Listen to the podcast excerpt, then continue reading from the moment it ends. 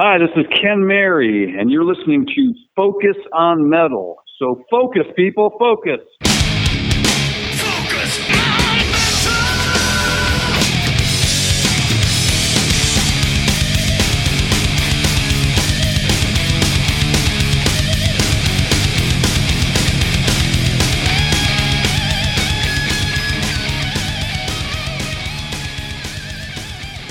Hey, Metalheads, Scott Thompson here, welcoming you to another week of that, which we refer to as Focus on Metal. So, last week, Jay and I were diving into all things music consumption and how everything's related to that, and just kind of a lot of soapboxing going on between us and some rabbit holes and all that other good crap that used to happen way back 10 years ago on Classic Focus on Metal or should I say, focus on classic metal because uh, way back at the beginning of the show, the show actually was split into two things. So was always focus on metal, but you had a week of focus on extreme metal with uh, Dario and Mandy, and then the next week would be Jay and I with focus on classic metal. So if you hear them referring back about that stuff, that's what that's all about. But we were always known to go down rabbit holes and have long discussions and all that stuff, and you know, between being music fans and bandmates and all of that. Uh, long history there.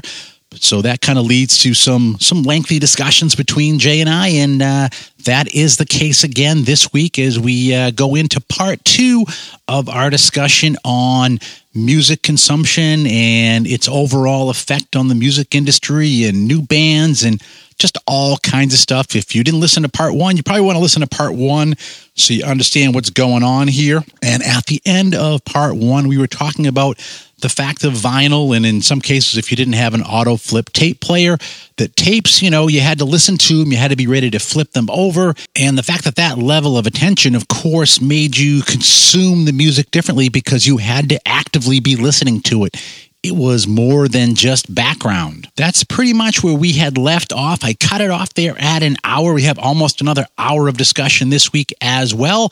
So, with that in mind, I'm going to shut the hell up and finish rolling the rest of the conversation between Jay and I on the music industry and consumption. You just, you just got the nail on the head. Pay attention. And by the way, when you stood in line for an hour and a half and then I drive an hour to get to a record store and maybe to go to four record stores because what you were looking for wasn't there, when you finally get that you know item in your hand that you were looking for and went home and listened to it, you paid friggin' attention to it because you you hunted for it. it took you forever.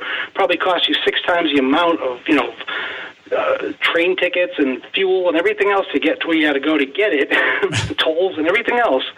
And I don't know how many times I came up empty going to stores you know, and came came home deflated. I couldn't find something. Yeah. And when online came out, I still hated. it. I still balked it forever until one day, you know, I forget what I was even looking for. I spent a gazillion dollars, half a day, driving around, you know, New Hampshire and Massachusetts, trying to find whatever I was looking for. Went home, was on Amazon. I ordered it. It was in the house two days later, and I wasted an entire day, gas mileage, everything. And that was that was my flip of when I stopped going to stores. Yeah. You know, when the stores didn't have the stuff I was looking for anymore. Yeah, and they are. I mean, some of them are getting better. I think with the you know the definite resurgence in vinyl that Yeah, I think stores are carrying it. But what's weird too is you know we talked about it at the very beginning. I talked about metal fans as being one of the the genres of music where you can count on metal fans wanting physical product.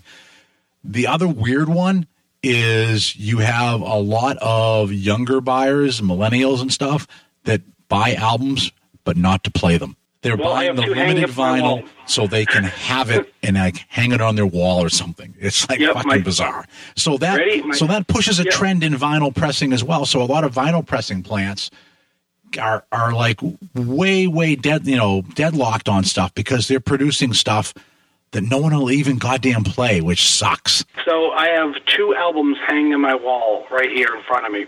My son bought both of them for me because he knew I was a big fan of both of these things, and he he said, you know, Dad, what are the colorful albums that you really liked when you were growing up? Blah blah blah. You know, and I well, said Pretty Pretty Maids. You know, Future World was one, and I gave him a list of a bunch. So uh, you want to take a guess what I have hanging? I have two of them. Get, you want to take a stab at what I have hanging up in front of me? You're thinking. You're never going to guess. I'm probably never going to guess. All right. So, all right, one of them's a Kiss album. I'll give you that. So we'll take a stab. What do you think I have in front of me? Rock and roll over. That's the one. Yeah, and- One's and- an Iron Maiden one. And and I have just so you know, I have two albums in frame on my wall. Yeah. One of them is Rock and Roll Over, and right, it's the because I have three copies of it. So Okay. the one that's on the wall was actually Jeff's copy. Oh, okay, cool. And I've got like some backstage passes and stuff within that one. But that, yeah, because, but I've got like three copies, including the rare Paul with the teardrop coming out of his eye copy. I actually have one of those. No, I got the no. Mine's a reprint, obviously. Um, by the way, people that don't know, Jeff was the drummer in the band we were in together. Why not? But um, the, the second one, guess guess what? The Iron Maiden album. So this is a no-brainer. What do you think it is? Uh, oh shit. Actually, it's not a no-brainer. Now I think of it. There's a lot of good covers there. Probably not somewhere in time because that's like got a lot going on within a frame. Uh, no, not that one. Is it Powerslave? No, it's not. It's actually Number of the Beast. Okay. But looking back at it, of all the of all the albums, I think Killers might have been the better, best one Mm-hmm. for, for um, for an album cover. But you know, he knew I was a he, he knew Run to the Hills, and he knew Number of the Beast, so he was all happy he got it for me. You know, but uh, those are the two I have hanging up. That's it. Never listened to, never open tags on them, and everything. So Actually, now that I think of it, I think I've got four copies of Rock and Roll Over. Because there's a new, they did a whole remaster anniversary colored vinyl one. That, yeah, so yeah, I've got four. too many. That's uh that's a lot. I've got a fuckload of vinyl. Yeah. I, Yeah. If I have to move out of here, this is going to suck to move it all. So it's kind of like know, with, uh, with all the CDs you had. Well, again, so you and I both went through divorces, and I lost, you know, half of my physical media during divorce, and the ex never listened to an album for the 21 years we're together, but, you know, had to have half, and that's fine. That's the way that goes. But in the meantime, I literally converted everything to MP3. So I now have half downstairs that I kind of wish I didn't even have, just because it's just too much, too much room, you know, and I physically have like 2,000 CDs sitting downstairs. You know, that's way too many for I have an iPod that's what uh, inch and a half by three and a half by I don't know, uh, quarter inch thick that has everything I own on it within reason. You know, Yeah. so well, I you know I like the you know I've got a fuckload of CDs too, and I, and I like the I like the album art. I like the liner notes. You know all of that stuff too. So and then some of them you know they have they're in. I, I've got like all the enhanced Maiden ones with the videos and shit like that on them. So yeah, I'm still like Richie says, I'm a physical media whore. Yeah, over, over the years, I think you've turned into more than me. I mean, I was I had an obsession at one point. Uh, I'd walk into uh, Best Buy or or um, Circuit City was actually big for me because they were like a dollar cheaper, and I'd literally walk with 17 CDs at a time, like three hundred dollars. Yeah. I mean, this was this was a sickness I had back in the day, and I listened to all of it. You know, and it wasn't all metal, obviously. Some was you know new age or jazz or soundtracks from movies or whatever. But yeah, the whole hodgepodge. But I literally would buy 17 at a whack or 15 at a whack. I mean, I go to the counter and the woman would just look at me like, you know, are you friggin' crazy? And the ex-wife would look at me like, you friggin' crazy? And I, yeah, I was. You know, I was crazed. Yeah. Loved it. Yeah, it's one of my we used to do. obsessions. Between that and the and yeah, if wait till you see the how many guitar pedals I have now, you'll be like, what the fuck? Oh, jeez. Yeah, you were always big into the gear too. yeah. Mm. It's it's it's closing in on 400 right now. So Oh fuck me. hey, you got to start playing again if you're not. You know. it's like yeah, I've got all awesome stuff, but yeah, it's yeah, it's an obsession. Yeah, I've kind of lost that uh, that obsession a long time ago. But um, well, I, mostly because we stopped playing. You know, once I had my son, my priorities changed in life, and and haven't really gotten back to being the old me. You know, doing the things that I used to do prior to him. He's 26 now, and you know, obviously some of the things I won't do anymore, like be an ice hockey goalie and play sports like I used to do for obvious reasons. But um, you know, I survived the years of not getting injured. Why risk it now? So I wouldn't do it now, but um, you know, the stuff like the guitar and photography, that's, I'd like to have that creep back in again. So it'd be fun. Yeah, you know, I, I think you know when we talk about going back to you know consumption, I think that a lot of people, I think you know our age, I think people in their forties, probably even some people in their thirties and stuff. They're, I think, they're you're seeing more and more people are having the need to get back to physical media. I think a lot of the polls show that as well that that people want to get back to that and they see in in the the vinyl the kind of the the warmness the mechanical nature of it all that i think is has triggered something like innately in people's brains which is great and and i even see you know even some younger people that are just really interested in you know, in actually having, you know, physical media again and, and playing it and collecting it and understanding it and, and stuff like that. So I, I think it is cool. And I'm, and I'm hoping that some of that will help to turn around and, and maybe, you know, some of that money goes back into record company coffers from things that are more than just catalog and, and maybe they start to do more investment. You know, maybe it's a pipe dream. I don't know whether record Yeah, companies ever dream. go back to development or not, but uh, you never know. Debbie, that's a pipe dream. So let me tell you a story of my son. So when he was uh, about maybe 10 back in 2007, he liked songs, you know, like individual songs. Stuff I was listening to, especially, you know, heavy metal songs, he, he knew the tracks. So he started wanting to put those on his, uh, whatever he had, I think it was an iPod or whatever that equivalent was back in the day. So he, he had something like that. I was like, no, dude, you want to put the whole album? He's like, no, no, no, no. I need just like that song, Dad. So we had a conversation about why that song was on the album, why that song was number four, and how that fit in the whole sequence of the entire story and the entire feel of the album and why the album feels the way it does. And he didn't grasp the concept right away. And then he got into Pink Floyd. And he got into Pink Floyd. I bought him the entire box set. and he listened to every one of those albums from the beginning to the end, and he understood. He got such into it, the, the the band members and everything, and he was he became a nut job to the point where I ended up telling him, "Dude, you got to get your own music. This music is in the past. You know, you got to you got to get your own stuff so you can talk to your friends about it and have things coming out in your era, which was like Imagine Dragons and uh, Avenged Sevenfold and things like that, right? So um, things that era." So eventually he did kind of go that direction too, and that's why he's such a musical nut job now with everything he has and, and listens to. But that concept wasn't in him of listening to an album. So anybody that's out there that doesn't listen to actual albums, I urge you to pick up whatever your favorite, actually not your favorite song because you'll never unhear that one song taking over the whole album, but pick up an album and actually listen to it from beginning to end. And hopefully it's an older one that's, you know, 45 minutes or under. And you might experience that music very differently, you know, than just picking a track and having it in a, in a playlist of 400 other songs that you listen to that you jumble up. It's very different. And why they, the presentation of albums and tracks and side one, side two is on purpose. And you should listen to it that way. That's Yeah. my soapbox. I'm getting off it. No, it's very true though. There is some decade dependence on that as well because you do have, especially in the '80s, you had a lot of bands where the producer had a lot of say with songs, and it was kind of like, okay, you know, this is you. You're definitely putting this on because that is your single, and then and that's what I care the most about. And maybe there's a follow up single, probably the ballad.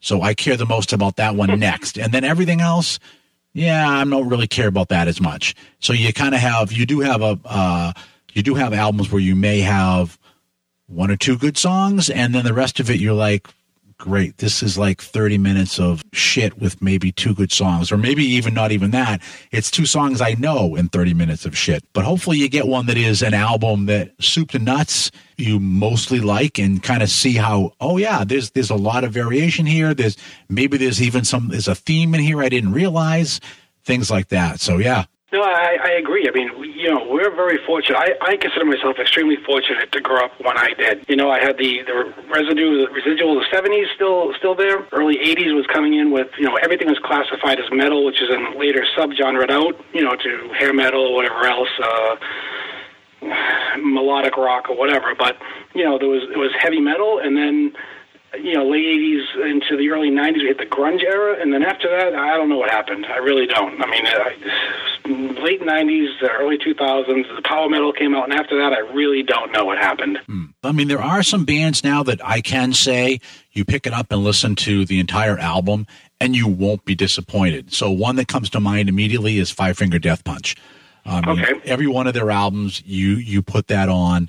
Um, and it's it's funny, and the reason that one comes to mind is my girlfriend had asked like uh, maybe two months ago. She's like, "Can you bring over some of the Five Finger?" And I'm like, "Yeah." And of course, I bring this giant stack. She's like, "It figures. You have every goddamn album." I'm like, "Yeah."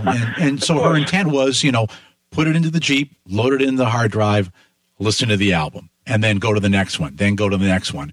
And she got to the first one, and she is like in love with the entire album to the point where she's like, Yeah, just bring the other ones back home from now because I don't know how long it's going to be till I actually decide I'm going to be able to listen to something else. She's like, I'm still absorbing every one of these songs in Yep. order, one right after the other. And that's what the, all of their albums are like. You put those on and you know, beginning to end, you're going to like the entire album. Another one that's a newer band that's like that is Volbeat. Same deal. You're going to get a lot of different variety, but if you if you like you know the sound of Michael Poulsen's voice, mm-hmm. they're another one that that there isn't like there's no filler on the album. So th- that's good ones. So I'm going to actually you just actually uh, hit a memory here or something I wanted to touch base on, kind of off topic than of the media, but remember the band Fifth Angel? Yep. Okay, so have you heard their two newer albums? Um, yes, and we even okay. had um I think I think for the first one we had um, Ken on the show. Okay, okay. Honestly, those two albums, a shocker because you know how hard I am on a new vocalist. Mm-hmm. You know how hard I am when the vocalist leaves a band. And holy shit, the 2018 release that was uh, ridiculous. I mean, to me, it was. I, I'm still shocked over how good that was. Yeah, and, and, and I remember uh, when those came out, and Richie was like, "Yeah, and then Fifth Angel," and I said, "You know, that was like one of Jay's favorite bands was Fifth Angel." Yeah. He was like, "Really?" I'm like, "Oh yeah." I'm like, "They yeah. was that was huge for him." Yeah, and I was very bummed at first that you know Ted Pilot wasn't singing, and I kind of made some noise about it, you know, friends or whatever, and uh, then I heard it. I'm like, "Yeah, it's not Ted Pilot," but honestly, his voice wouldn't have done this music the justice I think that was was given. Then the new album came out, even another new singer. I'm like, ah, oh, fuck, you know. And I listened to like, you know, this actually not as good as the last one, but I mean, like you know, only one percent less than, than the last one, so it was fantastic. Also, I was very, uh, very thrilled for both of them, and and I'm very excited if they have another release to hear it again, hear something new, you know. But I mean, there's a band that they thought was dead, you know, mm-hmm. and boom. And the bands that are dead that put albums out, usually the albums suck, and this was not the case. So I was very, uh, very excited. Yeah. And it's now a rarity. To, That's why I bring that need to call up Vic Hix and ask him what the hell's going on with his band. If you want to know, I talk to him often, actually. Um, so they are working on some new stuff. Um, may not see the light of day. There's some health issues within the band, uh-huh. so um, you know, so they're having some issues there. But uh, uh, well, you got the Full Metal Jacket album, right? Yes. What do you think of that? I thought it was good. I wasn't like, uh, you know, uh, like kind of I didn't relate to it. Let's put it this way: I didn't relate it relate to it as well as I related to Old Shok Paris. Of course, I understand that completely. It's because Old Shok Paris doesn't exist the way it did, and I'm with you 100%. But I thought it was still a really solid effort, to be yeah. honest. Um, you know, I wasn't disappointed uh, overall. It was very good, but I hear you saying I was missing that uh, that dual guitar kind of just that rawness of the first two albums, especially. But I thought for being produced, you know, 30 years after the fact, um, it was more modern and it, it didn't. It, how do I say it? It wasn't a letdown. Let's put it that way. I was very excited about it. They are working on some new stuff, and I hope hope they can get it out. But who knows? Hmm. Yep. So. uh I'll let him know that you you in, you were interested in in, under, in knowing what's going on.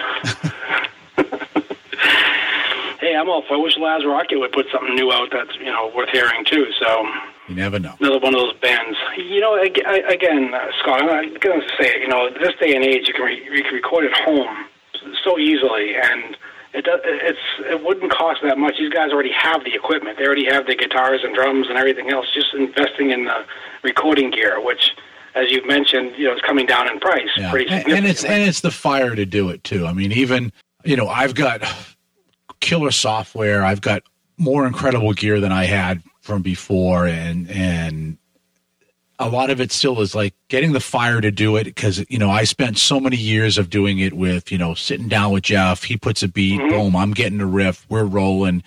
Get the rest of the band together, construct it, and it's a it's different when you're by yourself, and it's at least for me, it's a lot harder when I don't have somebody to play off of. Even though I've got some incredible programs for programming drums and putting it into the best world, you know, studio rooms in the world and all that stuff, it's still it it's difficult, especially when you're used to doing it with other people. Yeah, which is kind of like why my output has been, you know, shit. And, and, then that. it's like, is your audience still there and and stuff like that and you know, even I mean, you saw the, uh, I don't know if you saw any interviews that they did back a few years ago.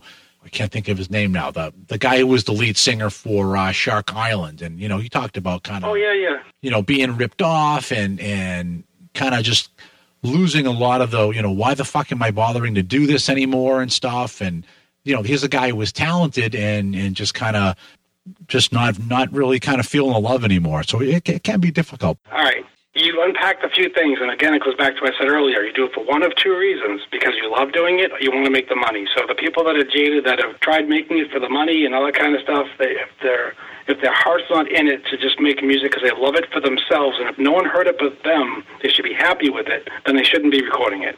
Simple as that. Yeah. You know, I'll bring, I'll pull the guitar out and I'll sit with you and I'll run things by you. I don't care if no one hears it but you and I. I don't care if it goes nowhere. I don't care if I never. I don't care if it costs me money to make it. As long as I have something that I've done that I can listen to myself, I am psyched. I don't give a shit if it ever no one hears it. you know, Yeah, I really don't. yeah. Never have, to be honest. It's uh, it's always been about. I've always wanted to just do what I like for me, and if someone else likes it, great.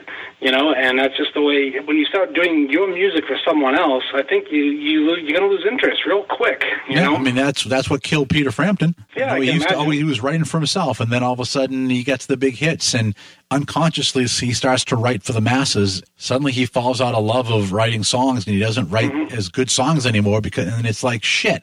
I stopped writing for myself, and he'll you know he'll tell you that. Well, he knows the answer. I mean, that's that's just it. Again, this is, you know, if I was to step into a studio, your home studio would be a home studio at this point. That way, you're not worried about eight million dollars an hour going down the tubes. You know, Well, home when, when studio. is Rick's bass like- blows apart on the first song, and you, you know, I mean, the whole day you're paying for. You know, quite honestly, I don't remember it costing a lot of money to go in the studio back in the day, and we did it. And you know, I don't remember the exact specifics, but it wasn't earth shattering from what I recall. It was just, it was money, you know. And to, from my perspective, I don't. If, again, for me personally, I rather put a little money of my personal money into stuff to get a better quality product out that lasts forever. So here I am 30 years later, and I got you know an album that we did together that obviously has some flaws, you know, and, and I would have liked to have uh, personally made that a little bit, or tried to make it better. I'm not sure if we could have, but I would have liked to have tried instead of feeling, feeling rushed in the studio. Yeah. You know, I felt very rushed, and um, that's the, creativity doesn't work well with me being rushed. That's just me personally, you know. So I can't speak for you guys. So, so that was, uh, you know, again, we're we all go in, we're experiencing what we experience going in the studio. There's, you know, someone's worried about money, someone's worried about gear, someone's worried about whatever they're worried about. Who knows, you know? And and it, it wasn't, um, we weren't all we weren't firing on all the same cylinders, so to speak. Also, you know, Yeah. because I know as a band, had we just played as a band, I think we would have performed better. You know, and, and the studio, granted, it wouldn't have stopped Rick's bass from blowing up or other flaws and things, and ping ponging and stuff like that that we had to do. Yeah. Well, I mean, Paul's studio really also wasn't set up to do like No. full band in the room either. So we had to kind of mm-hmm. do the multi track. I do remember. I mean, it wasn't terrible by any means. It was it was fun. I just felt rushed. The bottom line is, if I have one complaint about the whole thing, I don't care that we actually did individual tracks. It was I felt rushed. You know, that was that was the. Um, I felt like the clock ticking was always in everybody's mind, and that that that's not good when you're trying to be creative. You know, again, this is the whole home experience now. I go to your house. Bring a few beers, we cook on the grill, whatever we do, you know, we make it a day or a week or whatever it is, that we're doing it several sessions, and there's no stress other than you know, sitting down doing it. there's no there's no money off anybody's back per hour, eight hundred bucks an hour for a studio or whatever. You know, it's not that's not the problem anymore. Yep. Yep. No, that's you know, true. so I think when you can take your time, I think you can be more creative. Unfortunately, probably too creative. You know, uh, you can say you're never done, so to speak. You're Well, always that's the that's the other part, and and that's kind of the other element now is, you know, when you go back and you look at, I'll use the Beatles, even though it's not metal, but the part of the Beatles and their sound was because of the limitations of recording. That is, you only had X number of tracks. You had to make decisions and then go, yep, this is how that part's going to go. Mm-hmm. Blend it with the other one, move on. And, and as you're recording, everything was a, was a sequence of decision points. And you, you decided, you committed, and you moved on. Now, with, that's one of the things, and it's, it's great that you have a million tracks to work with, but you also have the curse of a million tracks because you essentially don't have to commit. You can always reamp something. You can try something 18 different ways and select which one you want. So then you start to have the endless stuff. So there's kind of a, there's got to be like the middle ground. So like I know that when I was working with Dario on the multi chaos stuff and, and I was doing bass tracks for him, that he was shocked that it wasn't parts. It was one bass track beginning to end. I'm like, no, Um, I that's how I play. I'm I'm making a decision. I listen. I figure out what needed to get played for the bass, and I played it beginning to end, one shot. And if you look at everything as I was mixing it for him, most of everybody else had all kinds of different things that were getting comped together and stuff like that. So having a digital audio workstation and having thousands of tracks, yeah, you can do all kinds of stuff, but can also lead you to do too much stuff as well. So, you know, it's been getting into more of the you know, making making commitments, making decisions, and trying to get back to some of the um, old school stuff that we, you know, because people will ask, like, oh wow, how does that? Why does that sound so good? You know, even why does the why does the podcast have a certain sound that like sounds really good? And it's like, well, because I've got a whole bunch of outboard analog gear that it runs into first, like a traditional studio. And the only thing that's digital is is the interface and the final mix down. So the analog gear makes me have to make decisions hard and fast. I'm I'm mm-hmm. printing to that sound as opposed to adding shit at the end. And and so you know, there's different methodologies, but it's yeah, I just think a lot of times too there's just so much available, people kind of get lost. So, you know, I think so, if we got together it would be more like, well, let's try to go back to how we had to do shit on tape, and and that kind of lends itself to a path that I think makes some cooler stuff. So I'm going to give you a few albums by name that I would like to make an album that sounds like this. One would be Axe Offering hmm. from 1981. The other one would be Q5 Steal the Light from 1985. And the other one would be Airrace Shaft of Light. I think that was 83 or 84. It was 84. Yeah, I've got the. Um, I think I got the. Um, you probably have all three of them. All three of those. I got just, the promo copy of the Airrace one. Now that I think of it, I used to play it on my on my metal show. you dick. Um, it's a great album, but uh, you know uh, these are well, two of them are heavy metal. Really, one's not as metal, but uh, actually they're all hard rock to metal, right? But mm-hmm. that's the kind of just you know it's it's just guys playing. They got through the tracks, shorter albums. There's no over processing there. It's just straight up rock and roll. And that's how I believe songs should be on an album. You know, 36, 38 minutes, 10 tracks, three minutes long each, whatever, four minutes, whatever, and just straight up guys playing without 17,000 overdubs. Yeah. That's me personally. That's how I'd like to make an album. So if you can kind of stick with that mindset, you know, the riffing, the, the vocalization, just getting the tracks done, I think you can make albums. Yeah. No, that's very true. That's kind of how I look at it. Is you may add a little bit of of like I've got a really nice guitar synth now. You could if you need to put an accent or something, you could, but it's like okay, put a guitar track maybe you double it so you get a good left right separation and, you, and then you have the same thing for the other guitar and, and you kind of create a good stereo feel for everything but you don't do a million things in there. And you keep it simple. And then that way there you don't have competing frequencies as well. So you know when i'm mixing i don't have to spend you know a week with like subtractive eq to get everything to sit right yeah, that, that's another segment we're going to do the uh, sonics of music these days, right? So yes. keep that one on the back burner. Yep. Um, but yeah, see that, that's the whole point, right? So again, it's it's how we consume the media. You and I come from a early, late, you know, seventies to eighties uh, era of music, and anybody that's listening to this, go pick up an, any album from the seventies and eighties, rock or metal you know, early. I'm talking like mid 70s to maybe 83 to 85, you know, and they all kind of have that certain vibe about them, that certain sound. And, and that's what we grew up, that's what I grew up loving. I'm yeah. sure you probably very similar, you know, so that's why I compare everything today, even though I don't mean to, I don't really mean to. I just compare it to how I grew up in those same bands. You buy a, you buy, a, I don't know, um, Exodus album from '85, I expect them to sound similar, you know, but they don't, and that's actually good and bad. You know, actually, I shouldn't have picked them because I like them better now. But, but you know, the, uh, bands like Testament, for example, I like them better in the '80s and '90s. Mm. You know, I like that they were riffing more. It was different sound altogether. Now everything's just fat and bombastic, and I like them, just not the same. You know, and uh, that's the best way I could describe it.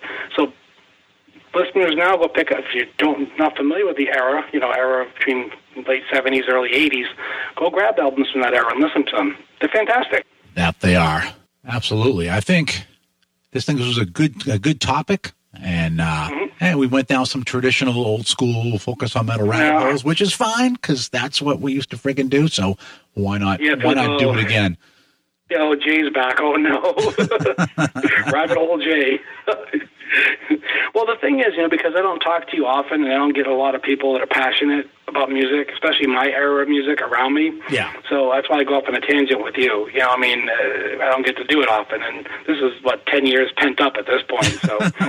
you know, I got my son to talk to, and he's he's my son. So we'll leave it at that. Very, very great conversations, but you know, we we've come from different eras of music. Yeah, so. and it's very similar. You know, Richie comes down, and it's like. Yeah, he's got like stuff charged up from the week and what he's been thinking about or whatever. I mean, now it's kind of been like longer stints, but it's the same thing. And now he gets down and he's got like all the shit he wants to talk about, which is great. But mm-hmm. what's cool with with him too is that it's the that you know you and I have a very like American centric viewpoint of it. So he just he just kind of adds the whole like, oh, you mean that didn't even happen in Europe or or shit yeah, like no that. Kidding. So which is which is good, but it's it's the same kind of thing though of like shit. I need to I need to talk about this with somebody, and damn it, there's nobody around that I can talk to about it. So and that's yeah, I mean that's the basis for what this show was founded on too. I, I do I do remember that, and you know we did a lot of well actually when we first started, of course, we had the two different you know styles of podcast. Mm-hmm. You have the you know the the heavier side, and then we're the classic side. And I got to be honest, I wasn't into the music of the heavier side at all. You know, I mean, it just wasn't my thing, and what they talked about, it wasn't. I just wasn't into it. I didn't know it, didn't understand it. it wasn't part of my life. You know, that's why I gravitated towards our side more. And I'm not saying it was bad. It wasn't. It just wasn't what I was familiar with. So. Yep. There's too much. You can't listen to everything. You can't be into everything, you know? No, you can't. And I mean, there is some stuff like I do listen to. I I really like Arch Enemy.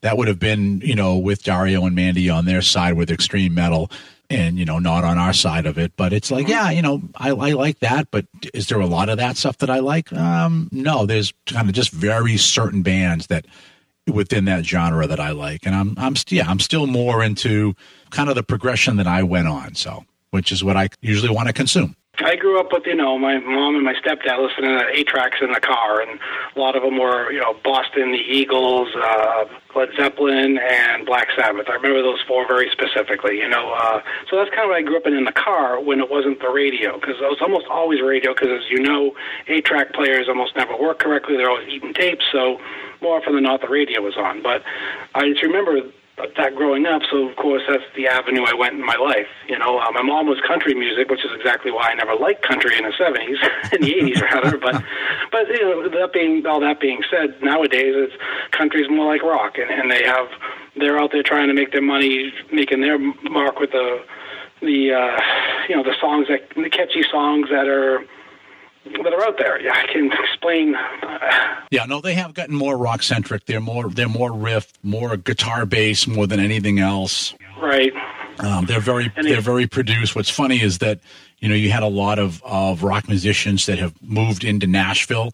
And uh, so you kind of have a lot of a mix in the scene now, and a lot more of that influence getting in. And so, yeah, I, I think you, you see that bearing out in kind of what the modern country, at least. You know, one band I don't think we talk about or have talked about much is the band Keel. And mm-hmm. the reason why I thought of them is because, you know, Ron Keel went off and did some country stuff among other projects he's done. But yep. yeah, I was very disappointed when he went off and did Ronnie Lee Keel. It wasn't terrible. It I wanted another good Keel album. It has nothing to do with how good or bad his country was. It was just I wanted another Keel album, you know. I thought because they were a great band. They they were fantastic for a bit, and then they kind of floundered a bit, my yeah. opinion. But you know, it is what it is. So I'm sure the record companies probably had a lot to do with their demise. I'm sure. Well, yeah, when they shut everybody out. Yep. You know, I mean, it's just they were they, they get into that whole wall of vocals. They were whole that uh, you know the um, melodic rock kind of thing. I mean, they were really the Keel Keel album '87 was I love that album. It was and the Right to Rock, fantastic. You know, uh, um, I loved that first three or four albums actually, and then they kind of floundered and they I don't know, whatever. Stop there with that, but um, I, mean, I love them, you know. And then they tried to, they tried, they tried too hard. I think something happened. but anyway, him going to country and then Saber Tiger and whoever knows what else he's done over the years. But I kind of lost lost uh, sight of him some years back. But he was one of the crossovers for sure. Yeah, no, he's still out there. Yeah, still doing stuff, metal cowboy and stuff. So yeah, he's still doing stuff. Well, nothing wrong with it, you know. I mean, if you get some touring and making money and stuff. So, but uh, yeah, that was. Uh, I mean, the media. I kind of wish. I kind of wish everything was going through more channels, more you know, channels that were monitored differently. I think we'd have quote unquote better music out there. I hate to say that that way because it's not how I really mean to say it. I just yeah, there was. I can't think of which. Might have been Ahmet Ertegun. I can't remember who said it, but you know they talked about as much as people complain about labels. Labels did serve as some modicum of quality control. And granted, they're not so much that anymore but you know you did have labels that they kind of had their specialties or at least a band that in a certain genre would like to get onto a certain label because that label would essentially understand them and stuff right but they did overall at some point serve as some kind of quality control to what was actually getting recorded and released and all that and you know that's that's not the case anymore but now we have pretty much with all the ways people can just put stuff out on YouTube and stuff and there's you're right. going to find great stuff on YouTube, and you're going to find what the fuck stuff on YouTube as well. Oh, pe- people are very creative. I, I got to say. I mean, there's so many. The, creativity out there is amazing. You know, so many people that can do so many great things. It's almost like it, it's too much. It's so much, and it's at your fingertips at all at all you know all points in time. I can watch YouTube all night, or even you know buy Amazon albums all night long. Um, there's so much out there. Mm-hmm. Uh, it's amazing and it's fun, but you know, again, this kind of miss just having a genre pop. You know, I mean, there hasn't been a big push for a certain genre in a long time. You mentioned the record label and not understanding you. How about having Armored Saint on Chrysalis Records back in the day? I mean, that's like the that's like a big no-no. You know, I mean, they didn't understand that band at all, which is probably one of the reasons why they weren't bigger than they they should. They should have been way bigger. That band should have been way bigger. Yep. Yeah, you know, they just were not in the right label. Period but they were on, you know, Combat Records or, or uh, New Renaissance or I don't know Metal Blade for certain back then. They yeah. might have had more of a chance, you know. Yep. No, I agree.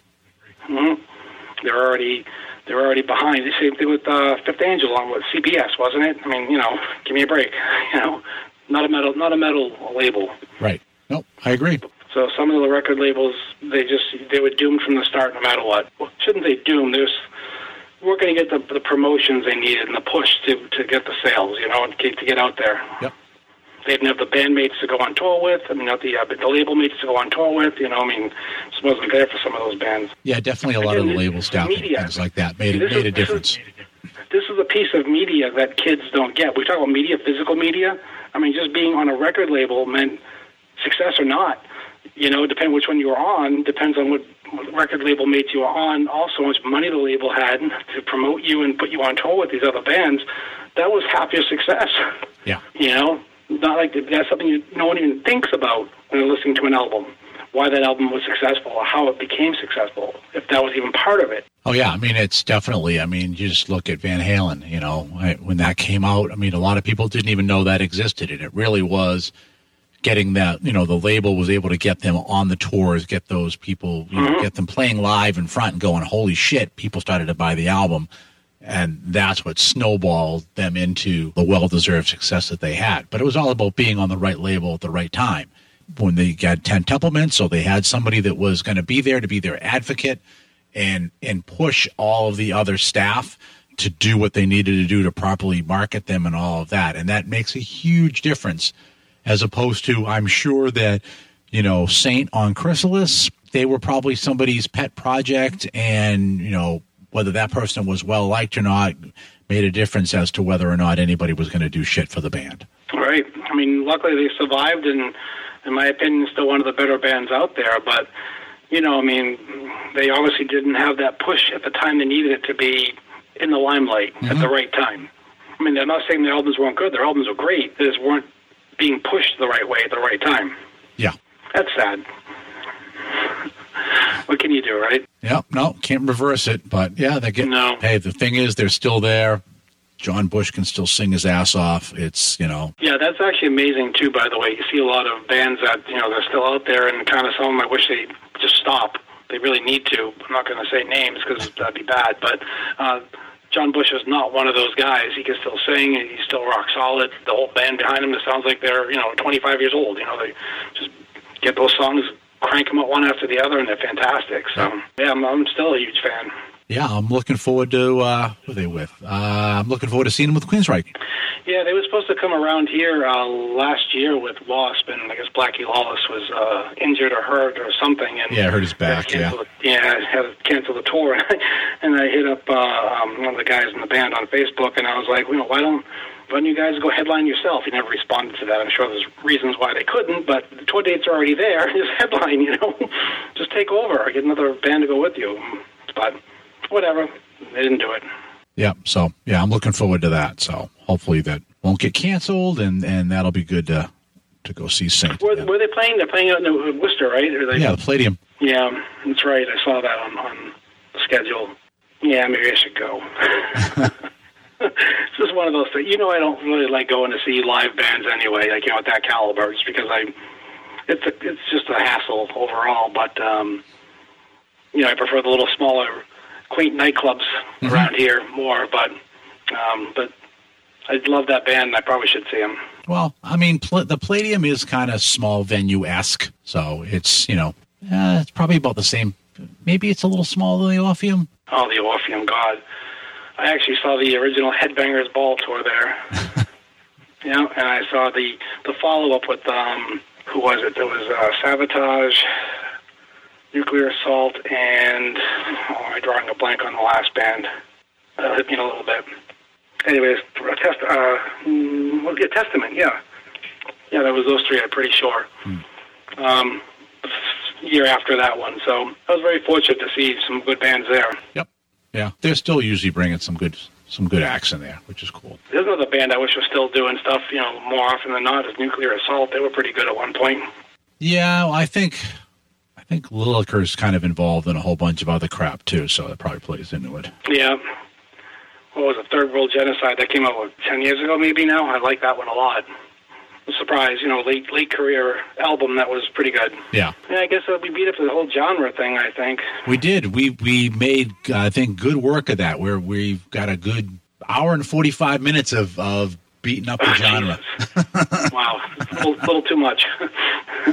Oops, sorry. The, sorry for the rabbit holes. Eh, we've had longer ones, so yeah, I'm sure. it's good. Just two guys talking music. It's it's all good, and uh, yeah, it, this should be. Uh, it's it's you know I don't know if I mentioned it in the last time we had you on, but you know it's good to have you back. Yep, good to be back. I actually appreciate and really enjoy talking to a friend again, and uh, I think also for you know for listeners, I know you guys have been getting used to kind of you know went from weekly to bi-weekly. It's kind of now it's kind of like whenever. So i think between you know between jay and richie that maybe we can get back to some more frequent episodes again which will be really good.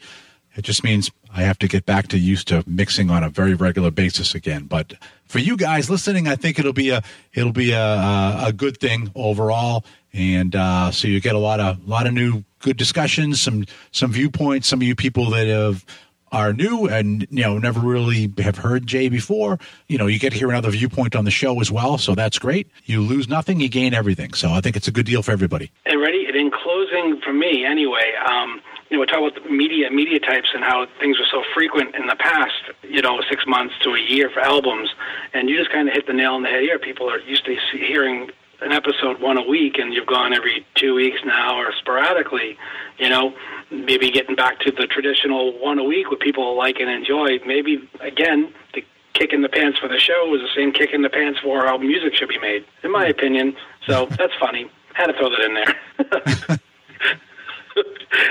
yeah, of course, I'm putting all the burden on you having to mix the show. I'm sorry for that, but you get the whole point. that's it. It's the show, it's the artwork, it's I the show it. notes, it's the yeah. yeah, I can take, I can alleviate some of that if you want to push it my way. But yeah, that's good for this week. Um, again, yeah, great to be talking to you. I think that was a good a good topic and something that we uh, yeah, it was good. I'm glad we didn't we didn't wait. We were we kind of got into this one while uh, the the passion for it was still was still there. So that's good. And uh, I think I- through the discussion, Jay kind of dropped some hints of some other upcoming discussions as well. So uh, yeah, if you didn't catch them, go back listen to the whole episode again. You've got another you know two hours to spare. especially if you're sitting in traffic. But there's lots of, I think there's lots of good stuff there. And, uh, you know, obviously, like Jay said, he's got 10 years of, of pent up shit that he wants to talk about. So, okay, we'll talk about it. Yeah, rock and roll. Sounds good to me. All right, man. Good talking Have to you. a good one. And uh, talk to you again soon. All right, bye. Hey. Yep, I told you that was going to be a long one, metalheads. But there you go. That's the uh, the wrap on the discussion that Jay and I had all about the current state of the music business and in general how people consume music, buy music, listen or not listen to music, and just some other rabbit holes about being in bands and other stuff in there as well. Always a good convo with Jay. Happy to have him back co-hosting on occasion with me. And I'm sure that as Jay gets back into the swing of things, that these conversations are going to be a little more focused and direct and on point. There's still going to be rabbit holes. That's just what we do, but it won't be as kind of rambling and broad based as this one. So next week, if all goes to plan, uh, I will be presenting to you a uh, conversation I had with Darren Paltrowitz. He is the author of DLR book, How David Lee Roth Changed the World.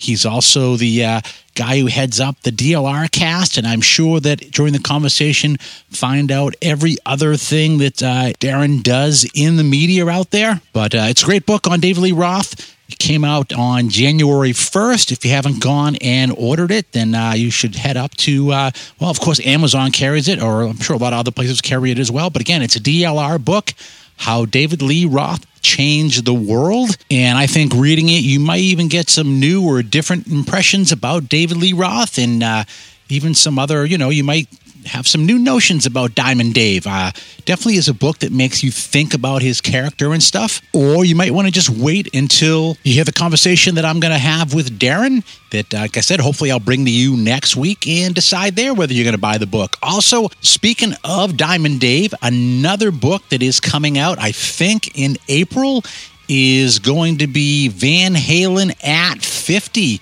by our uh, friend and frequent uh, guest, Martin Popoff. Martin has been doing these X Band at 50 books, and uh, he's done one on ACDC, he's done one on Kiss, and unless I missed one, I think the VH1 is going to be his third one. And I don't know, maybe between now and then, maybe I'll be able to uh, contact Martin again, have him back on the show to talk about Van Halen at 50, which um, I'm a little confused about. Um, just kind of like, how, where is he putting that found of Van Halen? Because you think, at least if I count it from Van Halen 1, this is not Van Halen at 50, but I'm sure Martin, as always, has an explanation for such things. And I'm also sure that knowing Martin, he is going to tell you exactly what his logic is behind that within the intro because he tends to do that with every single book that he puts out. But for this week, that's it. There ain't no more. Stick a fork in it. This puppy is done. So for myself and everybody else here at Focus on Metal, have yourselves a great metal week. And until we talk to you again next time, as always, remember. Focus on metal. Everything else is insignificant.